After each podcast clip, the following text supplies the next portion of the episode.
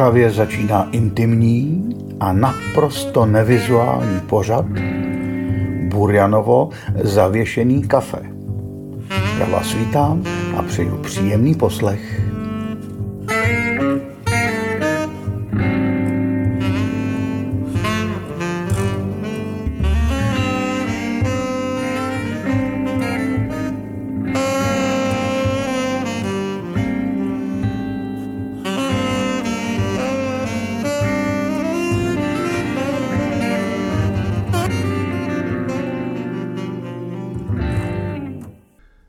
Dobrý den, vážení posluchači Burjanova zavěšeného kafe. Vítám vás při poslechu 79.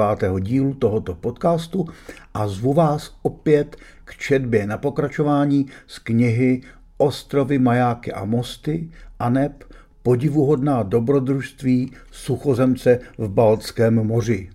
Po ostrovech Rujána, film, Hiddensee, Bornholm, Christianse a Frederikse Tentokrát z části poplujeme a pak přejedeme most na švédský ostrov Öland. Tu knihu jsem psal v posledním roce minulého tisíciletí a letos po čtvrt století jsem byl na Ölandu znovu, už celkem po jedenácté. Musím vám prozradit, že se toho tam zas tak moc nezměnilo. A tak moje předsevzetí, že vám vždycky po přečtení jedné části knihy navíc povím, co se na ostrově stalo od doby, kdy knížka vyšla, tentokrát nenaplním. Místo toho vám ale na konci přečtu pohádku, snad mi to odpustíte. Öland je zkrátka pořád něco jako jiný svět. ostrovy,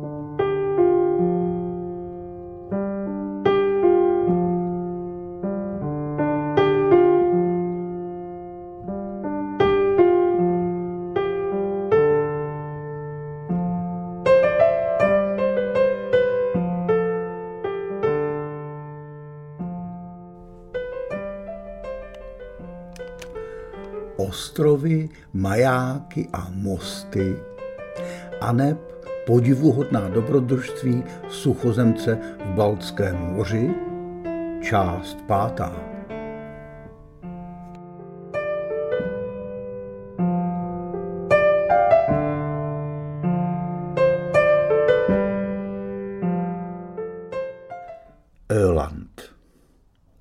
Kapitola čtvrtá ve které se suchozemec nechává hostit a vychutnává si pocit, že je o něho postaráno.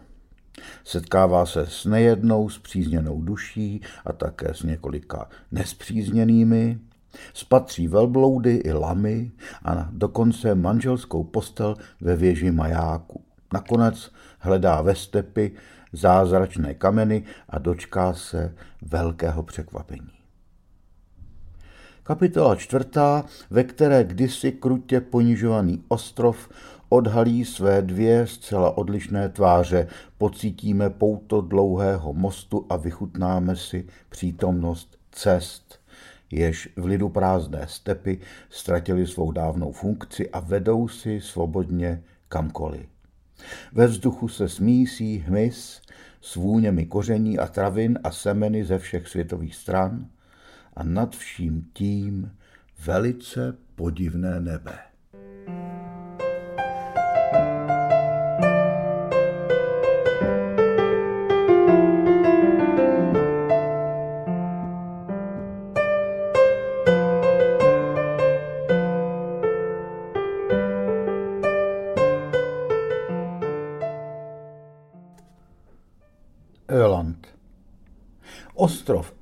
Není pobřeží Švédska daleko. Pokud nepadne hustá mlha, je pevnina vždycky na dohled. Ostrov Öland téměř nemá kopce. Nejvyšším bodem tu je Roslunda, která dosahuje pouhých 57 metrů nad mořem. Není se tu kam ukrýt. Ve chvílích největší úzkosti se vzdálenost od pevniny prodlužovala na nekonečno. Sen o mostu se zrodil už v 17. století, když jeden kněz z jižního cípu ostrova žádal švédské vojsko. aby vybudováním mostu na pevninu umožnilo spásu ostrovním obyvatelům při vpádech nepřátel. Myšlenka v pravdě verneovská, avšak po staletí neuskutečnitelná. Přišlo 20. století. Eland potřebuje most, prohlásil jistý Arne Danielson, královský lovčí. Ve 30. letech vláda investice do mostu dvakrát zamítla a teprve předvečer druhé světové války je schválila. Most se však začal stavět až za dalších 30 let a tak mohl být otevřen 3. září 1972. Ölandsbron byl se svými 6072 metry dlouhou dobu nejdelší konstrukcí svého druhu v Evropě. Znamenalo postavení mostu splnění odvěkého snu Elandianů nebo pouze pomohl otevřít další skličující kapitolu historie tohoto neobyčejně ponižovaného, utiskovaného a vykořišťovaného ostrova?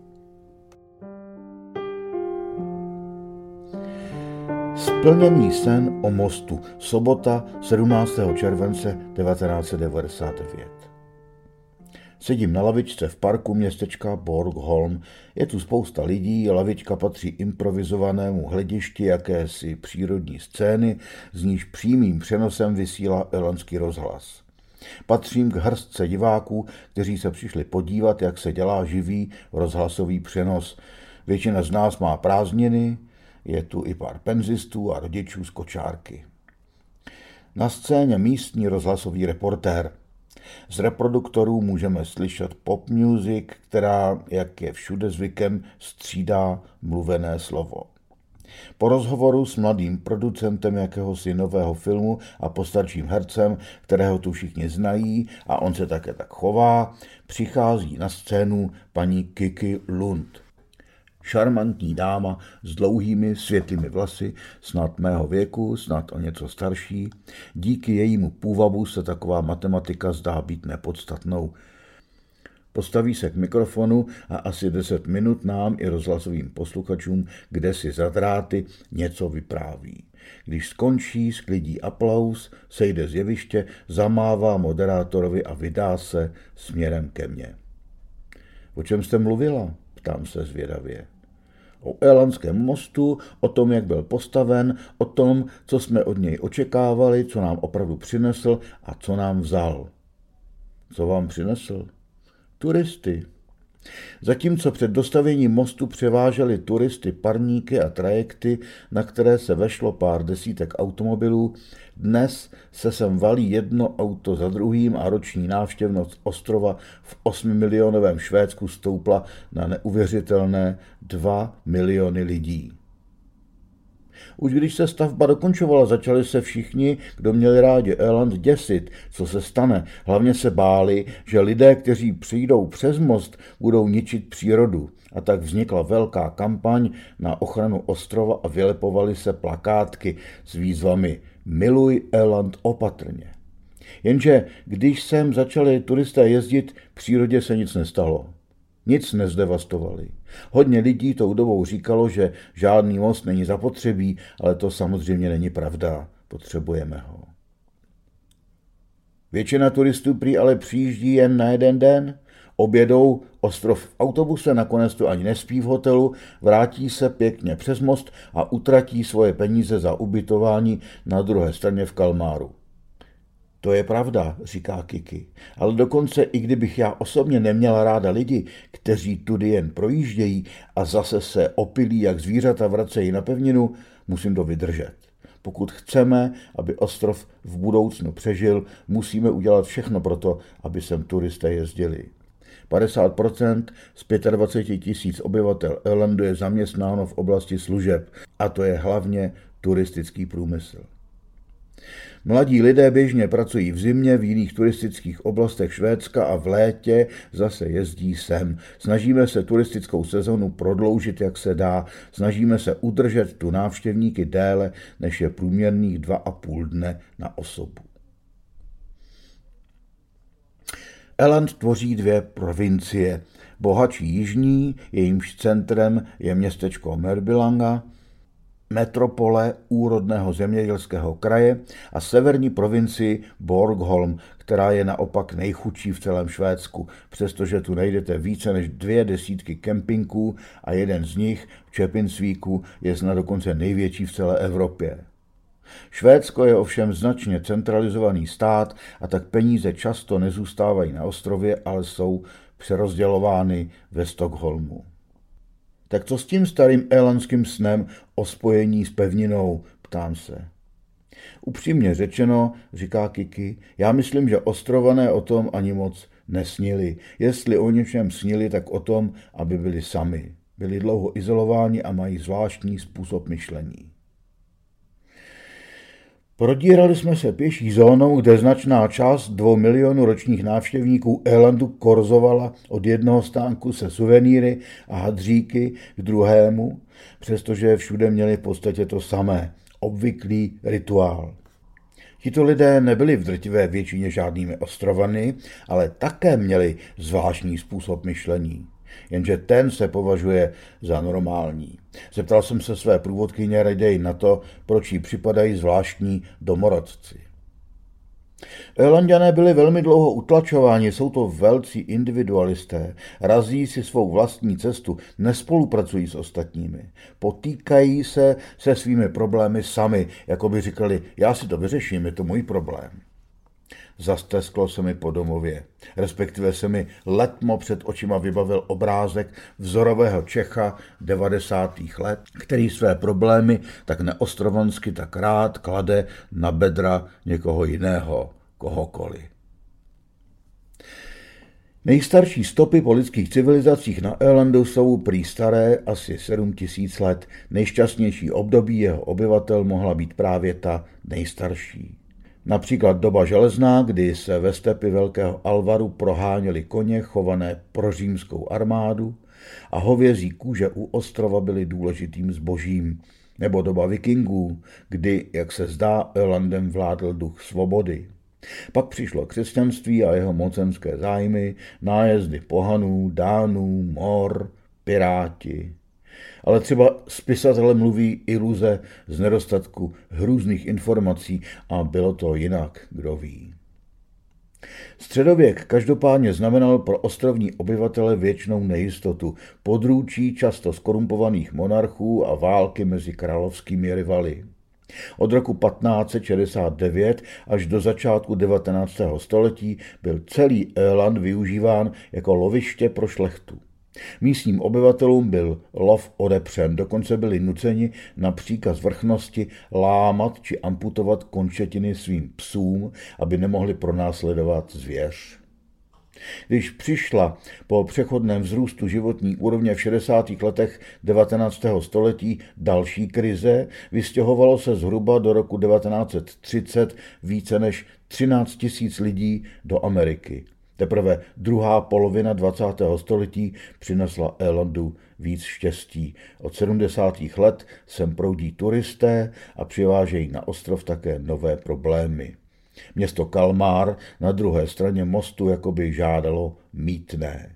Dodnes není na Elandu například gymnázium a tak kdo chce studovat musí za most do Kalmáru a k rodičům jezdit jen na víkend co si budeme nalhávat, přátelé, vždyť i vrak slavné lodi Kronan, která byla potopena u elanských břehů, není vystavován tam, kam patří, v případném stánku v Hulterstadu. Kalmárští se s ním vychloubají ve svém městském muzeu.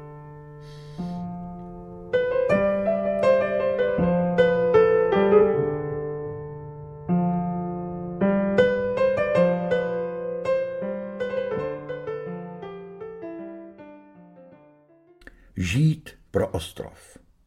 Vy jste zaměstnaná v rozhlase? Zeptal jsem se Kiki Lund, když jsme se usadili v zahradní restauraci u kávy.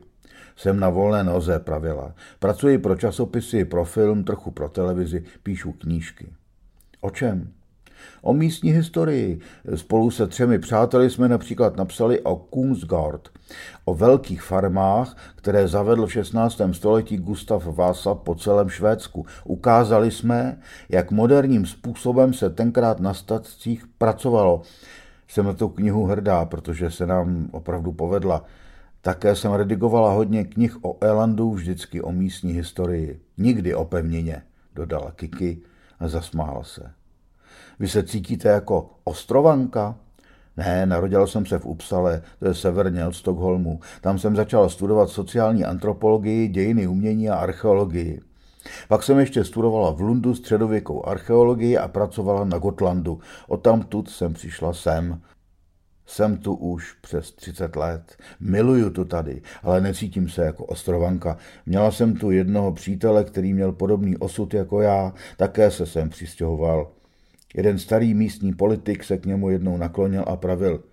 Vy nikdy nebudete Elandian. Podívejte se na mě. Moji předkové žili na naší farmě od roku 1630. A můj přítel se naštval a nakonec se kvůli tomu odstěhoval. Nemohl se smířit s ostrovní mentalitou. Prvních deset let jsem se chtěla vrátit na Gotland. Cítila jsem se tu špatně.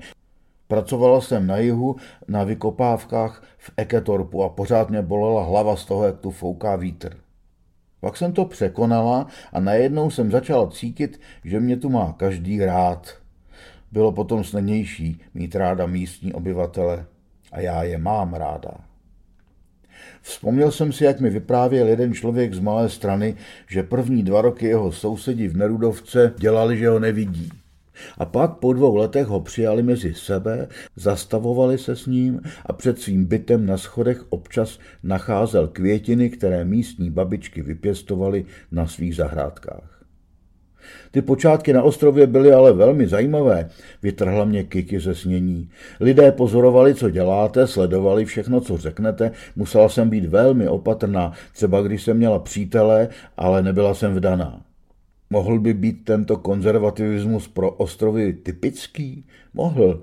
Jsou to původem sedláci. Sedláci dědí půdu, domy po otcích, mají odpovědnost za přežitý rodu. Některé rodiny tu obývají své domy po pět, po sedm generací. Dneska jim děti utíkají z domova a pro ně to musí být velká tragédie.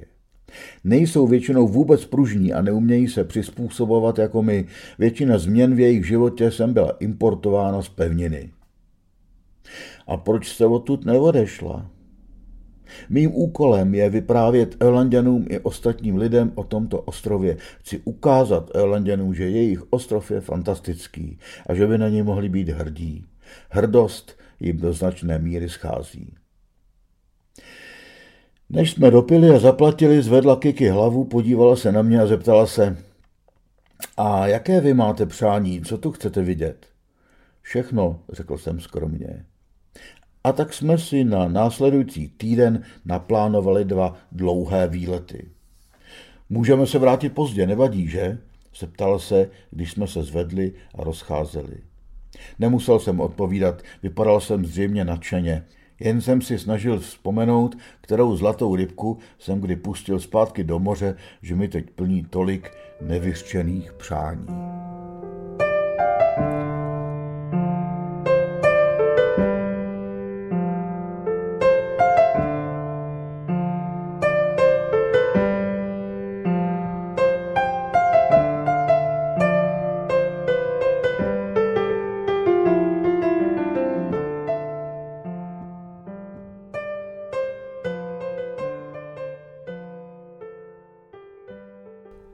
Pozor, pane králi, vyletí ptáček.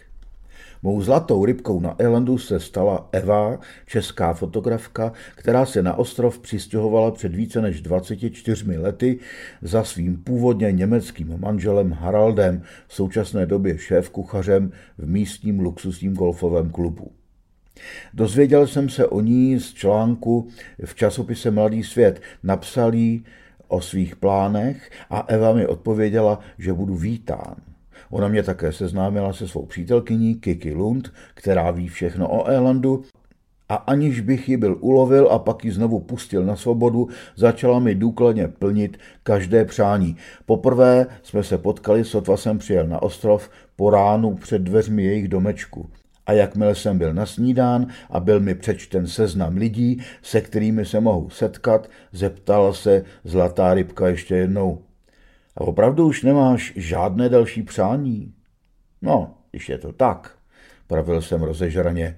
Ještě bych měl jednu otázku. Není tu na Elandu někdo, kdo by si se mnou zahrál tenis? Já, odvětila zlatá rybka bez váhání a svěřila se mi se svou závodnickou minulostí. Šli jsme to hned na místní Antuku oslavit. Eva je zaměstnaná jako fotografka v místních novinách Ölandsbladet, ale nejšťastnější je, když může jen tak poletovat s aparátem a fotit kolem sebe. Tu a tam vystavuje před časem dokonce v rodné vlasti.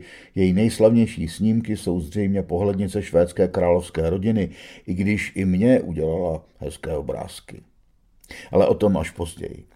První večer mi její hodný muž nejen připravil skvělý salát, ale přenechal mě i pozvánku na večírek ölandské podnikatelské elity, mezi kterou rozhodně nepatřím.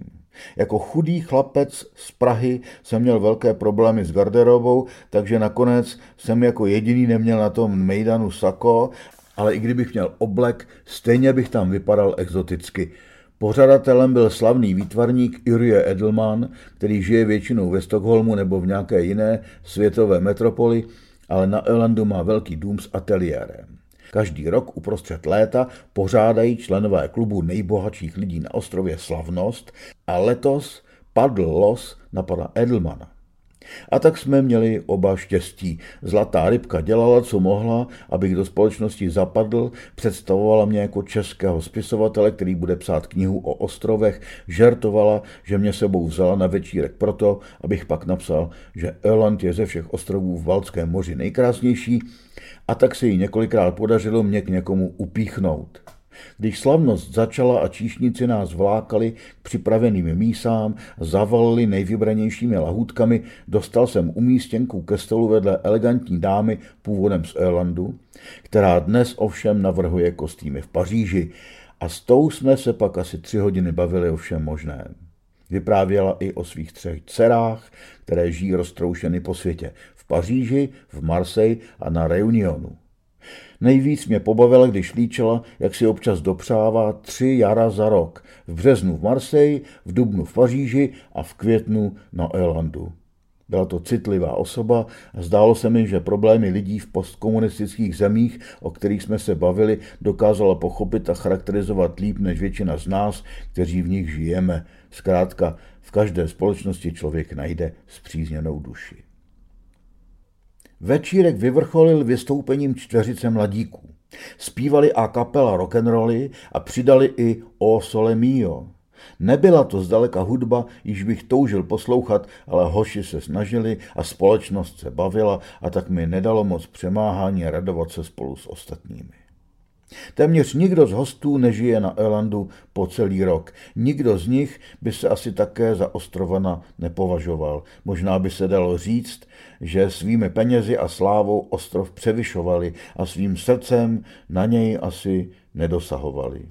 Penězi mohly lecos na ostrově ovlivnit a změnit, ale jako duše ostrova mi rozhodně nepřipadaly, i když si to možná někteří z nich o sobě mysleli. Ostatně, když jsem se v posledních letech občas ocitl mezi opravdu bohatými lidmi, nikdy jsem neměl pocit, že by byli šťastnější a hlubší než ti ostatní, přestože chřestili mnohem dražšími klenoty. Ani náš hostitel, ač se své role zhostil nepochybně dobře, nepůsobil nějak mimořádně radostně. Budil podobný dojem jako jeho obrazy – kdy si začínal jako nadaný výtvarník ve Stockholmu a objevil své rázný fígl. Balil předměty do papíru a podle jejich fotografie maloval realistické obrazy. Tuto techniku časem přivedl k dokonalosti a nejvíc zbohatl na reklamě pro firmu Absolut Vodka. Jak to dnes říci jinak? Urie Edelman? To je ten muž, který zabalil láhev vodky do papíru, pak to vyfotil, namaloval a proslavil se po celém světě? Někdy kolem půlnoci jsem se rozloučil se svou milou pařížskou spolustolovnicí, zlatá rybka pozbírala tuny na exponovaných negativů a odvezla nás domů.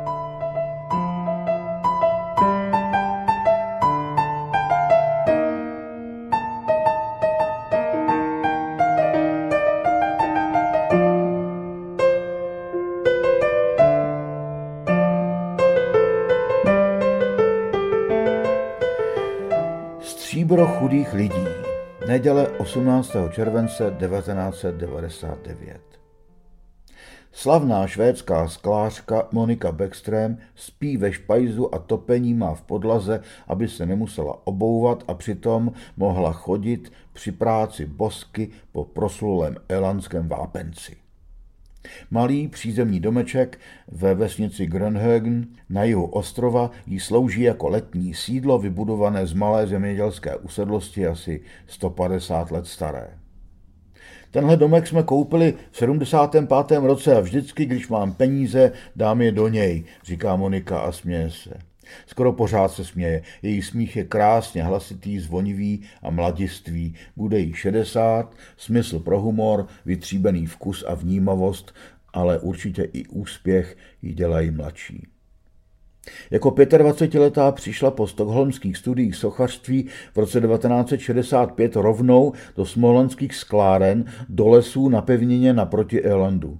Přinesla sebou revoluční myšlenky a společně s přítelem Erikem Höglundem je začali uskutečňovat. Zavedla termín stříbro chudých lidí, skleněné šperky. Poprvé vložila do křišťálu připínáčky či spínátka na papír, nejdřív ve sklárnách její nápady odmítali, ale prosadila se a v 70. letech už o ní věděl celý sklářský svět. Vždycky, když někdo řekl, že něco nejde, tak to Monika zkusila, řekla mi zlatá rybka Eva, když jsme ráno výjížděli na návštěvu. Dělali spoustu experimentů, už v 60. letech prosazovali to, co dneska zkoušejí mladí skláři. Monika Beckström vystavovala své šperky, mísy, vázy, vitráže a skleněné kompozice všeho druhu v New Yorku, v Londýně či v Kodani. V 80. letech se zúčastnila i sklářského sympozia v Novém Boru. Sedíme v jídelně a Monika s Evou si dávají cosi masitého, zatímco host je uctěn vegetariánskou stravou a zlehka mezi řečí se popásá. Když jsem začala jezdit na Irland, ještě neexistoval most, museli jsme plout lodí, dokonce i psy, kočky a prasata se sem dopravovali po moři. Dneska přejedete most, je to až příliš snadné a ani si neuvědomíte, že jste v jiném světě. Ptám se, v čem je ten svět jiný? Na Elandu je světlo jako někde na jihu Provence. Voda se odráží v nebi, slunce v moři, je to opravdu něco úplně jiného, jiný svět.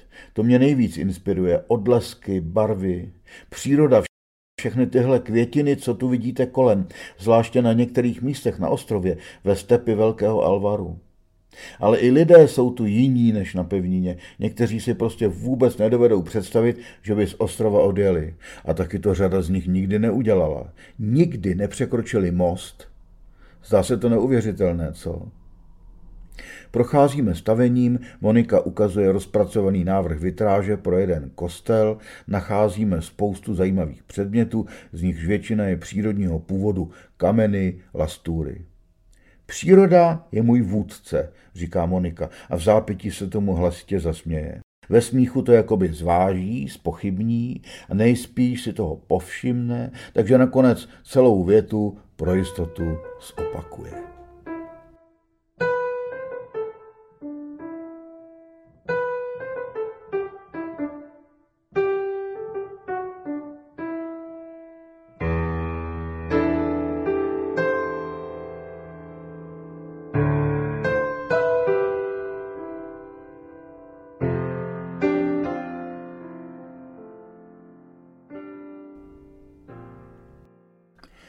Dlouhý Jan. Už na mapě z roku 1676 bylo prý zaznamenáno světlo na jižním cípu Élandu. Železný koš s rozžhaveným uhlím byl vytahován na laně do co největší výšky, ale signalizace byla ledabila, ostrovanu chyběla motivace. Dřevo ze stroskotaných lodí se vždycky hodilo. V 18. století si ovšem rozvoj obchodu vynutil stavbu solidního majáku. Impozantní stavba trvala dva roky, 1784 až 1785. Pracovali na ní místní lidé spolu s ruskými válečnými zajatci a základní kamenný materiál byl přivezen z rozbité kaple svatého Johannese. Odtud také dostala stavba vysoká 41 metrů své jméno Longe Jan, dlouhý Jan. Byl to rozhodně nejdelší Jan, na kterého jsem kdy vylezl. Eva s Monikou zůstali dole, šli si dát kávu do místního bufetu a já jsem v euforii z toho, co mě čeká nahoře, vyhopkal 197 schodů jako daněk. Výhled byl skvostný. Moře, zelená země všude kolem a na ní pasoucí se černé a bílé krávy, sem tam ovce, na druhé straně přírodní rezervace vyhlášená přestupní stanice tisíců tažných ptáků. Nebyl jsem první trpaslík, který spatřil. O jednom z mých předchůdců, Nielsu Holgersonovi, napsala krásnou pohádku i slavná Selma Lagerlefová. Když si divoké husy s Nilsem Holgersonem konečně našli cestu k Élandu, usadili se jako všichni ostatní ptáci na břehu pod ovčí loukou.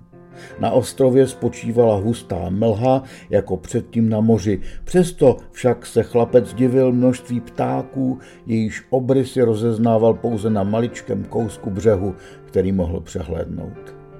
Bylo to nízké, písčité pobřeží s kamením, kalužinami a množstvím vyplavených chaluch. Kdyby byl chlapec mohl volit, nikdy by ho nenapadlo, že se tam usadí. Ale ptáci to zřejmě považovali za hotový ráj. Po louce se procházely kachny a šedé husy a pásly se, blíže vody pobíhali vodouši a jiní pobřežní ptáci. Potáplice lovili v moři, ale nejvíce života a pohybu bylo na dlouhých pásech s chaluhami podél pobřeží. Tam stáli ptáci hustě vedle sebe a krmili se červíky jichž tam asi bylo nesmírné množství, protože si nikdo nestěžoval na nedostatek potravy. Selma Lagerlefová, podivuhodná cesta Nílze Holgersona Švédskem. Do roku 1845 se pálilo na Janovi uhlí. Pak bylo nahrazeno řepkovým olejem a velkou lampou s knotem a o více než 100 let později, v roce 1948, byl elektrifikován. O dva roky později nahradila také elektrická signalizace staré, strašidelné zvonění a střílení z děla do mlhy. Dnes jsou lodi řízeny satelity a obsluha majáku je automatická a tak na nejstarší maják na Irlandu a nejvyšší ve Švédsku šplhá ročně kolem 50 tisíc turistů. Sešplhal jsem dolů do muzea a prohlížel si výstřižky z novin, které hlásaly, že nejhorší vychřice ve Švédsku řádila 15. července 1971. Bavil jsem se nad starými fotografiemi, i když jsem většinou nerozuměl, o čem zdejší exponáty vyprávějí. V malých vesnických muzeích vždycky žasnu nad uniformami kapitánů a jejich kajutami, tvářemi námořníků, tvary lodí a člunů, odvahou vstoupit na palubu a vydat se labirintem rozbouřených vln. Za to jsem vůbec nepochopil pohádku, kterou mi Eva trpělivě překládala ze stěn místnosti a jež začínala takhle. Byla jednou jedna dívka, jmenovala se Růženka, pocházela z Kirkhamnu na jižním cípům Elandu a její otec byl pirát. A končila takhle. Jednoho dne se Sven vrátil zpátky, zachránil se z vln a ušel smrti. Měl jít do války, ale právě začal mír, tak konečně dostal svou růženku a mohli být oba spolu. Tomu se říká happy end. Když jsme se rozloučili s Monikou Backstrem, vydali jsme se s Evou vstříc svému vlastnímu dnešnímu happy endu. Prohlíželi jsme si zříceninu staré továrny na kamenec v Degerhamnu a přestože k impozantním troskám komínu je prý vstup zakázán, přelezli jsme plot a fotografovali. Tu komín, tu rozvalené ovce odpočívající v jeho stínu, byla to idyla. Kdysi tu byl důl, který se anglicky jmenoval Lovers Elam Quarry, což jsem si česky přeložil jako kamencový lom milenců. Továrna na tento produkt zastavující krvácení byla největší ve Skandinávii a jejím vrcholným obdobím činnosti byl rok 1820, kdy tu pracovalo 300 lidí. Před více než sto lety však komín vyhasl. Ovce se popásaly a tvářily se otráveně, Eva se rozplývala nad barvami z volna zapadajícího slunce, Jediný, komu se to nelíbilo, byla jedna stará, cholerická berelní příšera a ta z něčeho nic vyrazila a hokejovým způsobem mojí průvodkyni bodyčekovala. Upřímně řečeno, spíš to bylo jasné vražení do protihráče a ta surovost nás vyprovokovala k nečekaně rychlému ústupu. O následujících událostech existují dvě verze. Podle Evina líčení mi ona sama zcela jistě zachránila život, neboť se chovala rozvážně a nedělala chaotické pohyby. Můj výklad této události byl takový, že jsem se v šoku snažil dát dámě přednost při přelezání plotu, ta však tuto výhodu srdnatě odmítla a tak jsme nakonec vytvořili komický propletenec, jehož vrchní část jsem tvořil já, visící na plotě a spodní řechtající se fotografka. A tento podivný útvar pak odradil i útočící zvíře od dalšího výpadu a byli jsme zachráněni. Vegetarián přepaden zuřivými ovcemi na jihu ostrova. Vymýšleli jsme pak cestou domů titulek pro zítřejší vydání listu Elons Bladet.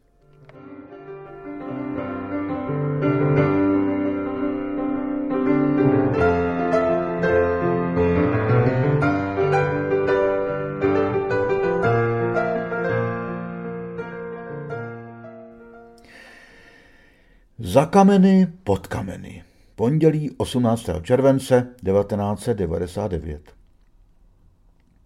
O čem jste mluvila dnes? Zeptal jsem se Kiki Lund, když podobně jako před dvěma dny se stoupila z pódia v Borgholmském městském parku a rozhlasiví diváci jí zatleskali.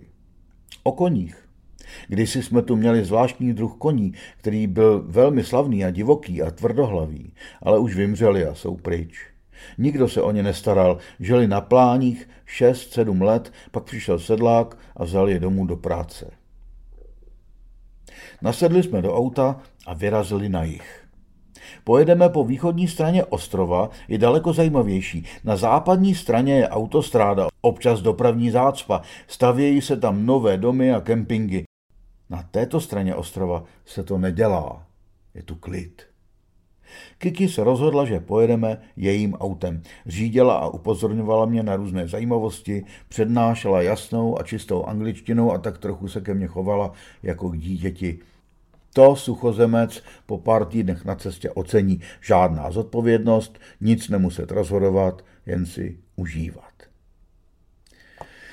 Na Elendo je příroda podivuhodně různorodá.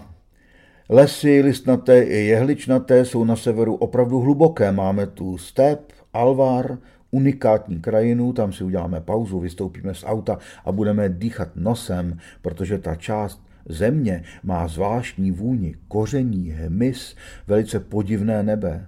Nejlepší je jít tam sám, meditovat a myslet na staré časy.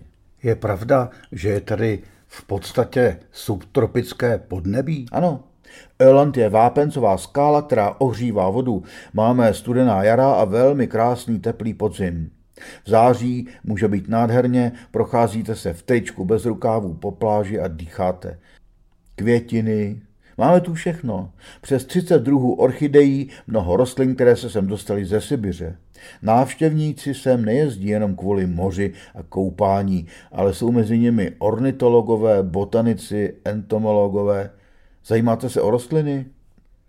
Určitě, i když spíš až v druhém plánu, připustil jsem.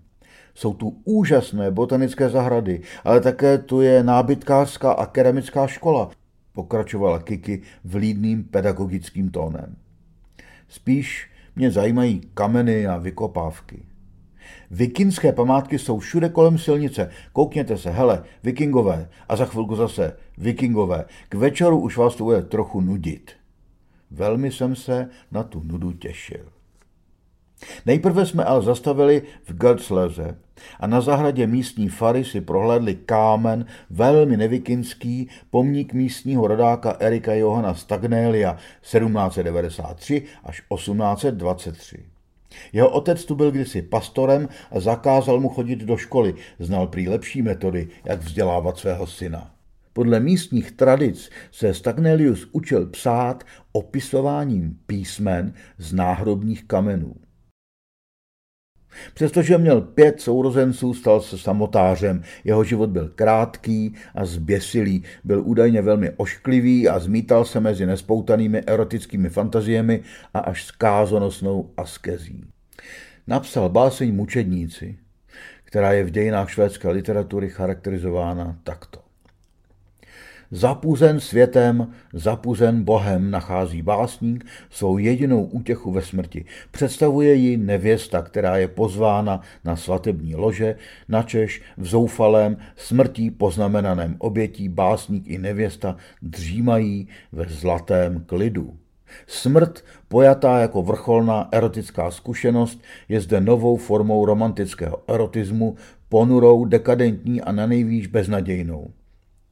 Stagneliův otec, pozdější biskup v Kalmáru, po smrti svého syna změnil při vydávání básně verš Zapuzen světem, zapuzen Bohem na Zapuzen světem, ne však Bohem.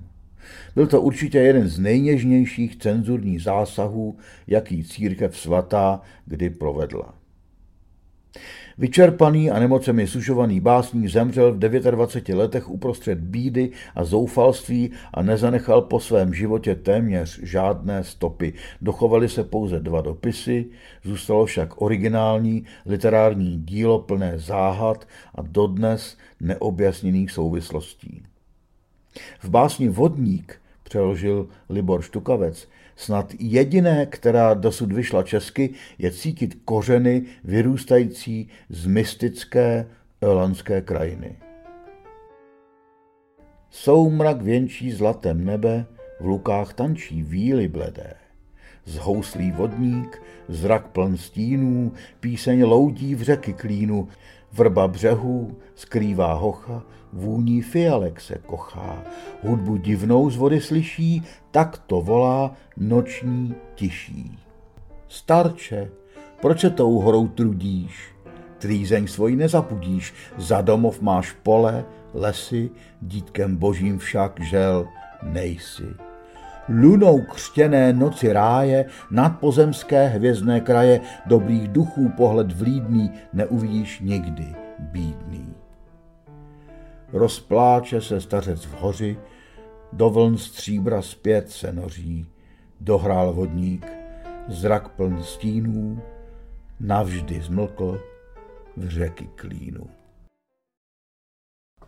Tamhle byste mohli vidět krásný kámen, ukázala Kiki, když jsme se vydali znovu na cestu a projížděli Langlotem, ale nezastavila. Určitě ale budeme mít lepší místo na fotografování. Místní sedlák totiž nesnáší turisty. Mě sice rád má, ale pojedeme jinam. Jak se s ním znáte? Upřímně řečeno, já se znám na Elandu s každým. Nejen kvůli rozhlasovým pořadům, ale hlavně kvůli mé práci. Tady bylo dva kilometry dlouhé pohřebiště a já jsem ho odkrývala šest let. Vikingové? Ne, z doby bronzové. Ležely tu samé ženy. Domnívali jsme se, že mohou být tak z období od pěti tisíc do tisíce před Kristem, takže starší než tři tisíce let. Jak se vlastně pozná stáří takových hrobů? Když se díváte na kameny, jako jsou tyto, nemůžete si být ničím jistý. Chce to dost zkušeností. Musíte jít pod zem a když například zjistíte, že je to kulaté pohřebiště, pořád ještě nic nemůžete tvrdit s jistotou. Kulaté pohřebiště bylo společné mnohým civilizacím ze století do století. Ale když třeba najdete kameny seřazené do tvaru lodi, řeknete si, že by to mohla být doba bronzová. Je-li tam kamená rakev, může to být doba kamená, bronzová i železná, to bylo všem společné. Musíte se koukat na skelety a hodnotit, co mají na sobě, za pouze nějaké úlomky kostí nebo něco jiného. Které místo na ostrově je nejstarší? Na východě je jedno rybářské sídliště staré 7000 let. Jeden můj přítel to tam odkrýval a našel spoustu předmětů, kostí, udic a rybářského náčiní. Runové kameny jsou na Elandu všechny z 9. a 10. století, tedy už z křesťanských dob, a jsou tudíž asi tisíc let staré. Máme jich tu kolem 20, které stále stojí a jsou krásné jako tenhle. Pobíhal jsem kolem a fotografoval. Tenhle kámen je unikátní, mluví o člověku, který byl pohřben v kostele, takže se z toho můžeme dozvědět, že to bylo právě v čase, kdy se tu začínalo šířit křesťanství, jinak runy o kostelech nic nevyprávějí. Někdy se zmiňují o duši či o pánu bohu, ale většinou o vdovách a synech, kteří ten kámen styčili. Runový kámen v Runstenu byl asi dvoumetrový, skoro stejně široký a kromě písma a ornamentu na něm byl had. Pro zvýraznění byly kresba i písmo obtaženy červeně. Červená barva není původní, upozornila mě Kiki. Tohle restaurovali moji dva přátelé asi před 15 lety. Každý rok vždycky projížděli určité části Švédska a rekonstruovali runové nápisy. Projíždíme vesničkami, které mají velmi zvláštní architekturu, vznikaly od 12. století podle určitého řádu předepsaného králem. Domy se směly stavět pouze v řadě od severu k jihu nebo od východu k západu. Typická irlandská farma je dlouhá a tenká a v 19. století, kdy se prosadil nový systém, k ní byla přistavěna řada dalších budov. Kiki si něžně prohlíží místa, kudy projíždíme a dodává Tohle je stenos a tady obdivuju všechno, to světlo. Nechtěl jsem rušit otázkou, ale Kiki mi odpověděla, aniž bych se ptal. Já vlastně nevím, jaký byl pravý důvod vzniku zákona, který nutil vesničany stavět tímto způsobem. Možná to souviselo s vlastnictvím půdy, mohlo to být i něco, co si sedláci dohodli mezi sebou, jen zřídka ovšem najdete domy postavené jinak.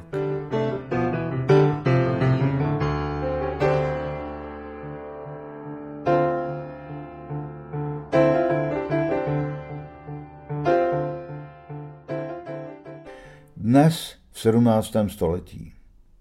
1. června 1676 se za prudkého větru a při neopatrném manévru převrátila na bok největší švédská bitevní loď své doby Krunan, Koruna, nasazena do boje proti spojené dánské a holandské námořní flotile.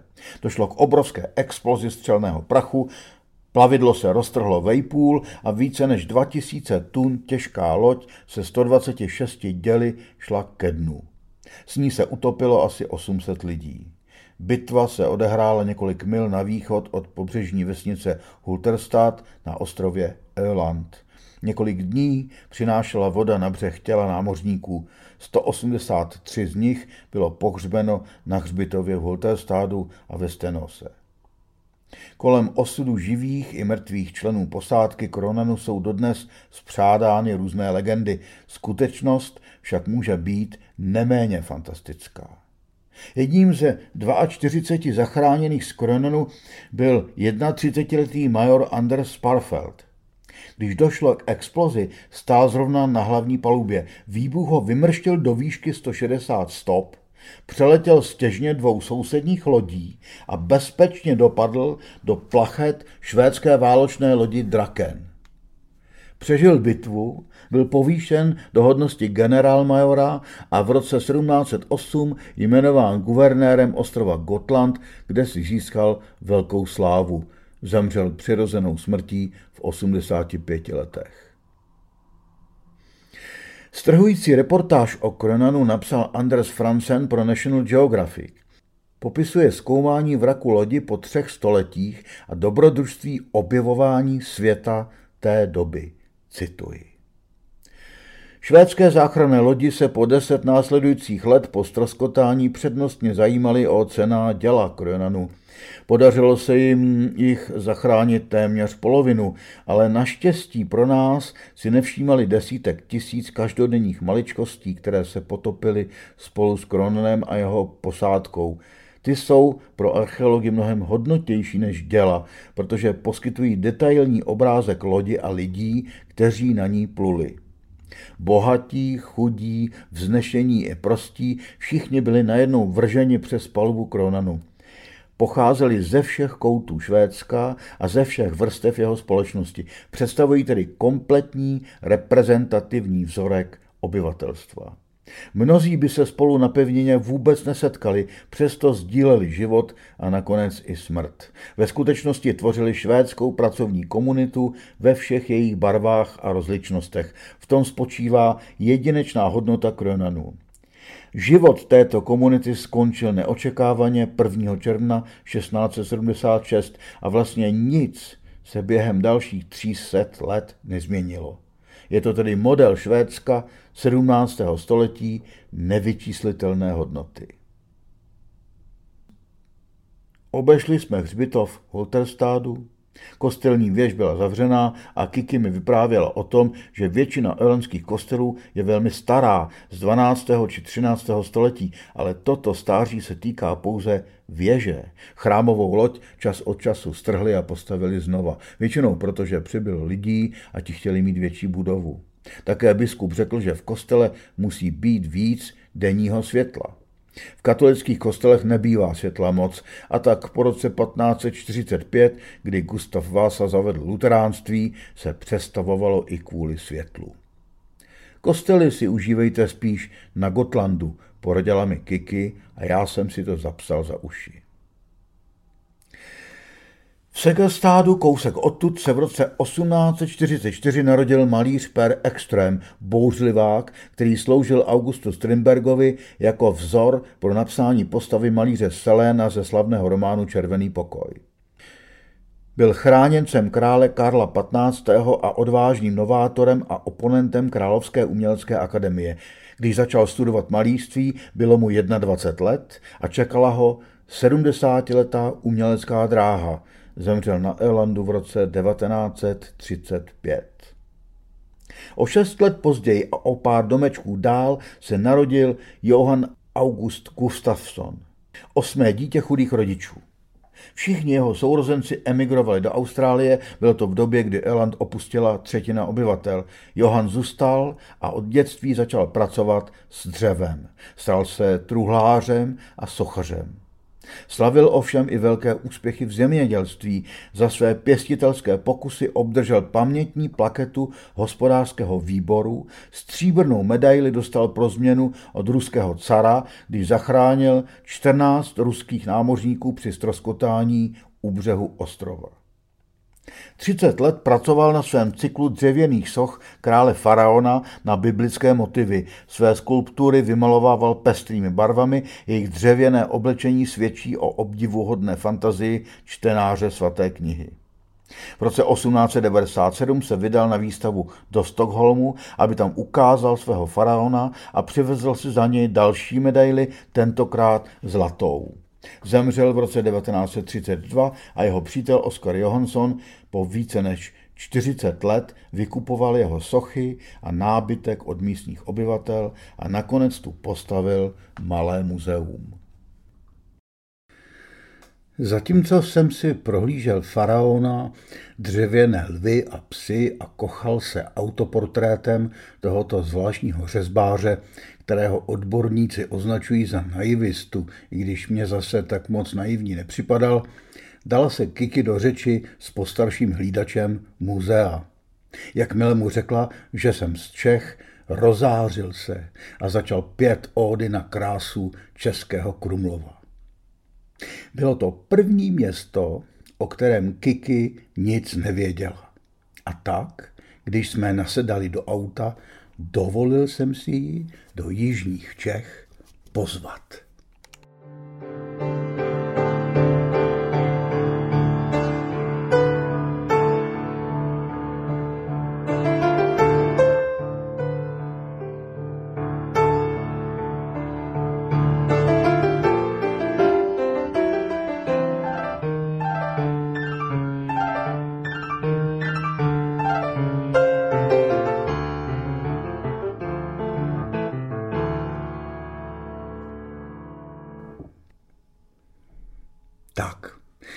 To je pro dnešek skoro všechno.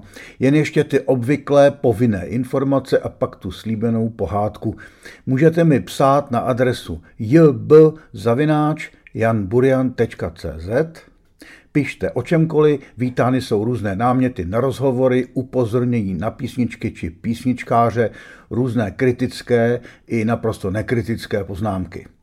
Teď mi dovolte přečíst kouzelnou formuli, kterou jsem si vymyslel, abych neměl blbý pocit, že vás žádám o finanční příspěvek na tvorbu a distribuci zavěšeného kafe. A ta zní takto. Módní trend vysílat kousek podcastu, navnadit posluchače a pak mu říct, že jestli chce poslouchat dál, ať si zaplatí, je mi dost protivný tak nějak odporuje duchu toho, co se snažím po celý život dělat. Rád bych, aby můj podcast mohli poslouchat i ti, kteří nechtějí nebo nemohou za něj platit. Jak to ale udělat a oslovit ty, kteří tuší, že taková práce úplně zadarmo nejde dělat a že to kuře, které si hrabe jak chce, potřebuje občas trochu zrní, jinak se unaví a chcípne. A tak to říkám takhle. Jestli se vám platit nechce, snad to kuře někdo nakrmí, nechte to plavat. Ale jestli to kuře chcete podpořit, neváhejte a nebojte se. Když mu pošlete část svého kapesného nebo i část svého dědictví, neurazí se. Můžete mu nasypat libovolné množství zrní na účet. 478 399 8003 lomeno 0800. A nebo si zřídit stálý bankovní příkaz podle vašich možností a krmit ho pravidelně. Děkuji vám za pochopení. A teď už slíbenou pohádku.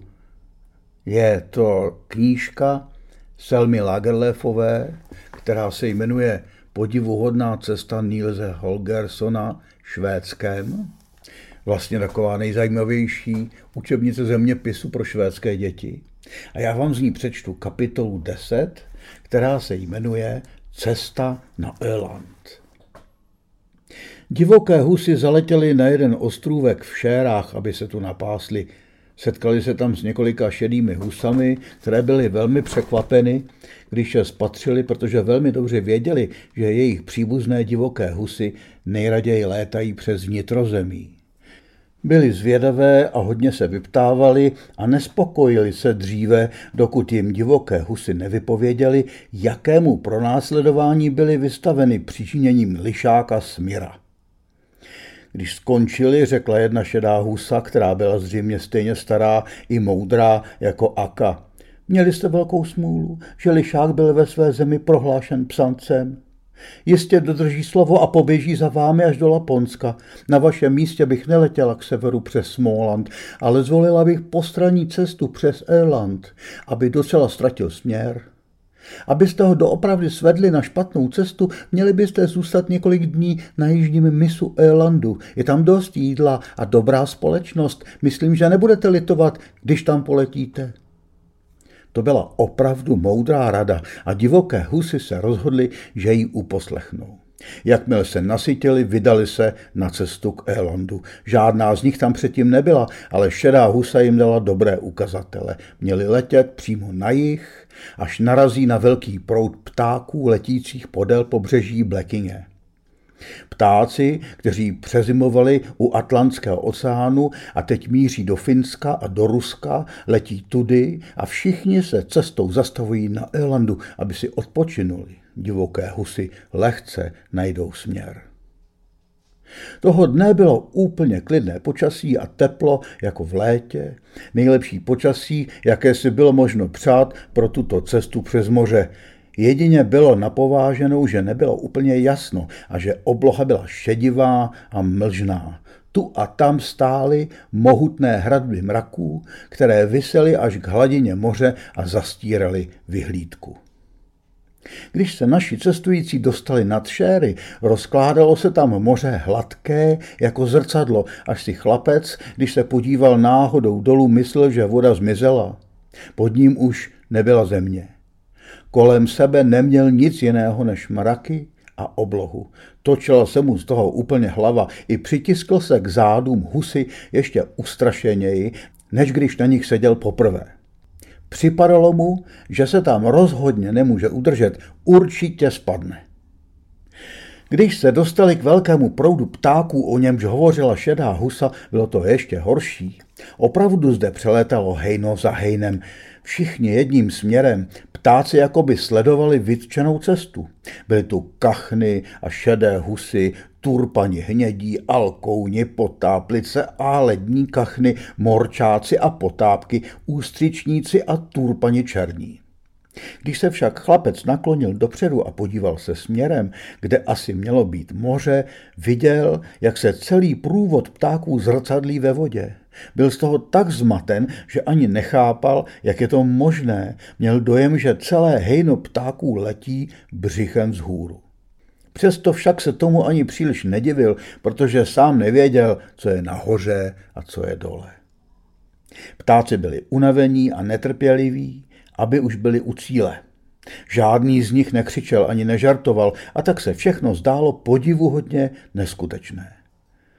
Což jestli letím pryč od země koule, říkal si chlapec. Což jestli jsme na cestě do nebe. Neviděl kolem sebe nic jiného než mraky a ptáky a začal považovat za docela možné, že letí do nebe. Měl radost a přemýšlel, co asi tam nahoře uvidí. Zmatek naráz zmizel.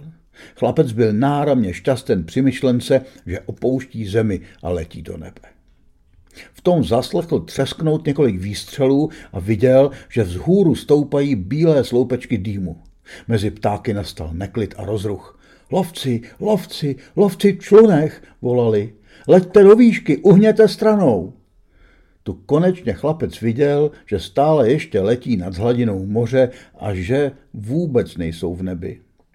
V dlouhé řadě pluli po moři malé čluny obsazené lovci, kteří pálili ránu za ranou. Přední hejna ptáku je nespozorovala včas, letěla příliš nízko, mnoho tmavých těl klesalo k moři a za každým, které padalo, vysílali pozůstalí hlasité nářky. Pro toho, kdo se před chvílí domníval, že je v nebi, bylo zvláštní probudit se do takové hrůzy a bědování. Akka zamířila do výšky, jak rychle jen mohla a hejno potom s největší rychlostí prchalo pryč. Divoké husy unikly bez úhony, ale chlapec se nemohl vzpamatovat z údivu. Jen si pomysli, že někdo chtěl střílet na takové husy jako Aka, Ixy a Kaxy, Houser a všechny ostatní. Lovci si neuvědomovali, co dělají. Pak to šlo zase kupředu v klidném vzduchu a zavládlo ticho jako před chvílí. Jenom několik unavených ptáků tu a tam zvolalo. Nebudeme už brzy u cíle? Jste si jistí, že jsme na správné cestě? Na to odpověděli ti, kdo letěli v čele. Letíme přímo k Elandu, přímo k Elandu.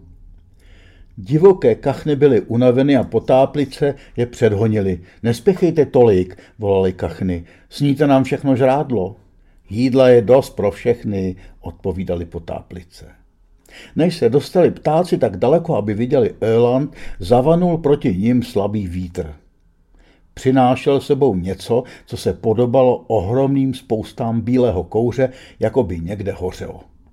Když ptáci viděli první bílé víry, dostali strach a zrychlili let. Ale to, co se podobalo kouři, točilo se vpřed stále hustěji, až je to nakonec pohltilo docela. Nebylo cítit zápach a kouř nebyl tmavý a suchý, ale bílý a vlhký. Chlapec náhle pochopil, že to není nic jiného než mlha. Když byla mlha už tak hustá, že nebylo vidět dopředu ani na jednu délku husy, Začali si ptáci počínat docela jako pomatení. Všichni, kdo předtím letěli v tak dobrém pořádku, dali se v mlze do žertování. Poletovali sem a tam, aby se navzájem svedli z cesty. Dávejte pozor, volali, vždyť létáte kolem dokola.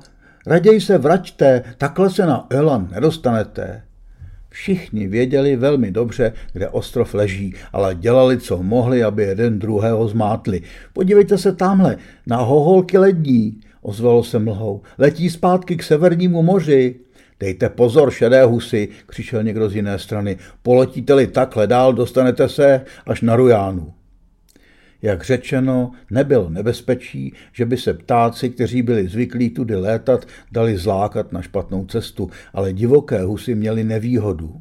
Ptáci, kteří působili zmatek, poznali, že si divoké husy nejsou jisty cestou a všemožně se je pokoušeli splést. Kam pak míříte, přátelé? volala jakási labuť. Letěla přímo proti akce a tvářila se soustrastně a vážně. Chceme letět na Eland, ale ještě nikdy jsme tam nebyli, odpověděla Aka. Domnívala se, že na toho ptáka se může spolehnout. To je zlé, prohlásila labuť. Teď vás zavedli, jste na cestě do Blackinge, leďte se mnou, ukáži vám správnou cestu.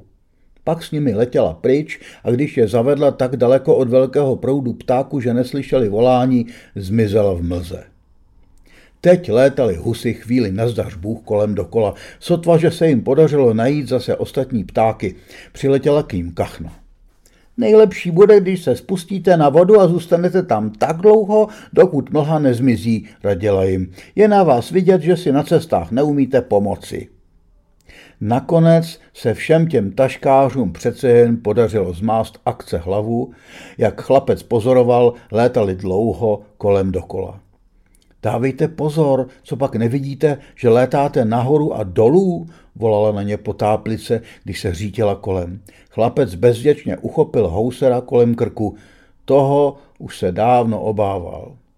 Nikdo neví, jak dlouho by byli husy hledali cíl, kdyby nezaslechli v dálce temné, dunící rány. Tu natáhla Aka krk, tvrdě zamávala křídly a plnou rychlostí zamířila vpřed, Teď se měla podle čeho řídit. Šedá husa jí přece řekla, že se nemá usazovat na nejzasí část jižního misu Elandu, protože je tam dělo, jimž lidé střílejí na mlhu.